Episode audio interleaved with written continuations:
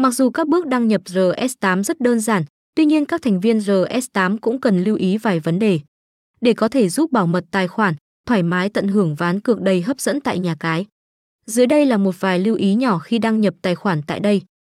Trong quá trình đăng nhập người chơi nên bỏ phần lưu mật khẩu, đặc biệt là đối với các thiết bị công cộng.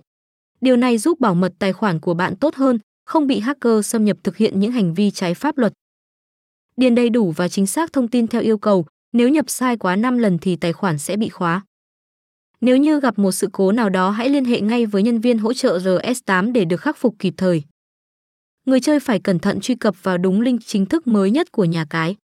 Vì hiện nay có rất nhiều các trang web được lập ra rất giống với RS8 dùng cho mục đích lừa đảo.